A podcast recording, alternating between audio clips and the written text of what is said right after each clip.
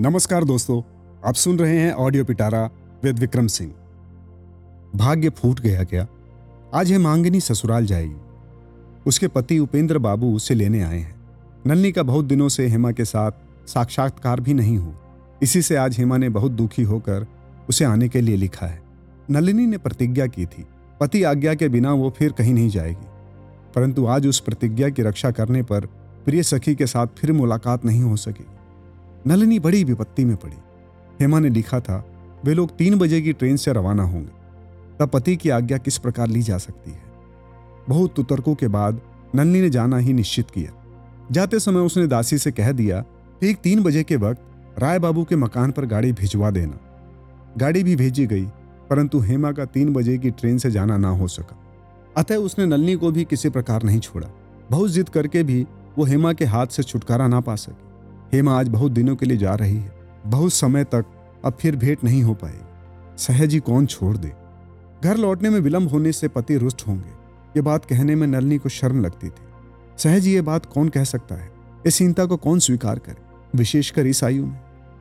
अंत में वो बात भी उसने कही, परंतु हेमा ने उस पर विश्वास नहीं किया। वो हँसी और बोली, बेवकूफ़ मत समझना। नाराज़गी वाराजगी की बात मैं खूब समझती हूँ। उपेंद्र बाबू भी बहुत नाराज़ होना जानते हैं। बात को हेमा ने हँसी में उड़ा दिया परंतु नलिनी को हार्दिक कष्ट हुआ। सभी के पति क्या एक ही सांचे में ढले हुए हैं? सभी क्या उपेंद्र बाबू की तरह हैं? और नलनी जब उस रात लौट कर आई, तब रात के दस बज गए थे। आकर उसने सुना, बाबू बाहर सो गए हैं। मातंगनी उर्फ़ मातू, नलनी के मायके की नौकरानी थी। वो नलनी के साथ आई थी। बहुत पुरानी नौकरानी होने से वो नलनी को बहुत अधिक स्नेह करती थी। इसी से आज उसने नलनी को दस कड़ी बातें सुना दी। घर में केवल वो जानती थी कि सत्य बाबू ने बहुत नाराज़ होकर ही बाहर पलंग बिछाने की आज्ञा दी थी। गंभीर रात्रि में जब पलंग पर लेटकर आँखें बंद किए हुए सत्येंद्र पूर्व स्मृति को जगाने की चेष्टा कर रहे थे, जब वे बहुत दिनों से गायब, प्रफुल्ल कमल, सदृश, सरला के मुख के साथ नलनी के मुख की तुलना कर रहे थे, जब सरला के प्यार के समक्ष, नलनी के प्यार, समुद्र के समक्ष, गोस्पद के जल की धारणा करने के लिए मन के भीतर विषम आंधी को उत्पन्न कर रहे थे, उसी समय धीरे धीरे द्वार खोलकर नलनी ने उस कमरे में प्रवेश किया। सत्येंद्र ने आँखें उठाकर देखा, नलनी है। नलनी आकर सत्येंद्र के पाँव के पास बैठ गई। सत्येंद्र ने आँखें बंद कर ली। बहुत सा समय इसी तरह कट गया। देखकर सत्येंद्र विकृत हो गए। करवट बदलकर पुरुष भाव से स्पष्ट स्वर में कहा, तुम यहाँ कैसे? नलनी रो रही थी। कुछ नहीं कर सकी।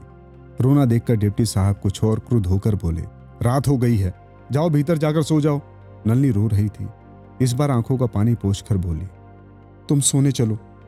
सत्येंद्र ने गर्दन हिलाई और भूले मुझे बड़ी नींद आ रही है, अब मैं उठ नहीं सकूँगा। रोने से सत्येंद्र विरक्त हो उठे। नलनी ने आँखों का पानी पोछ लिया। पति के पास वो और नहीं रोएगी।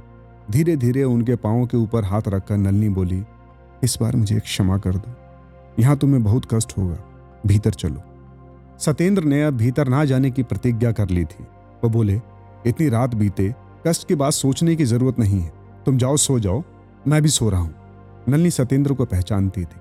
सारी रात उसने अपने कमरे में बैठकर रोते हुए काट दी। बोली, ओ हेमांगनी एक बार देख जा ना, देख। नाराज़गी वाराजगी की बात तो खूब समझती है। एक बार मिटा क्यों नहीं जाती? दूसरे दिन भी सत्येंद्र घर के भीतर नहीं आए और नलनी के साथ साक्षात्कार भी नहीं किया। नलनी का एक पत्र मातू ने सत्येंद्र के हाथ में दिया। उन्होंने उसे बिना पड़े ही मातंगी के सामने फाड़कर फेंकते हुए कहा, यह सब फिर मत लाना। चार पाँच दिन बाद नलनी के बड़े भाई श्रीयुत नरेंद्र बाबू पवना में आ पहुँचे। अचानक बड़े भाई को देखकर नलनी अत्यंत संतुष्ट हुई, परंतु उससे भी अधिक चकित रह गई। दादा, यहाँ कैसे? नरेंद्र बाबू ने नलनी से भेंट कर हँसते हुए कहा, घर जाने के लिए इतनी उतावली क्यों हो गई बहन? उतावली? बात का अर्थ नलनी उसी समय समझ गई। वो हंसकर बोली तुम लोगों को बहुत दिनों से जो देखा नहीं है इसीलिए उतावली। ऐसी ही इंटरेस्टिंग किताबें कुछ बेहतरीन आवाजों में। सुनिए सिर्फ़ ऑडियो पिटारा पर। ऑडियो पिटारा सुनना ज़रूरी है।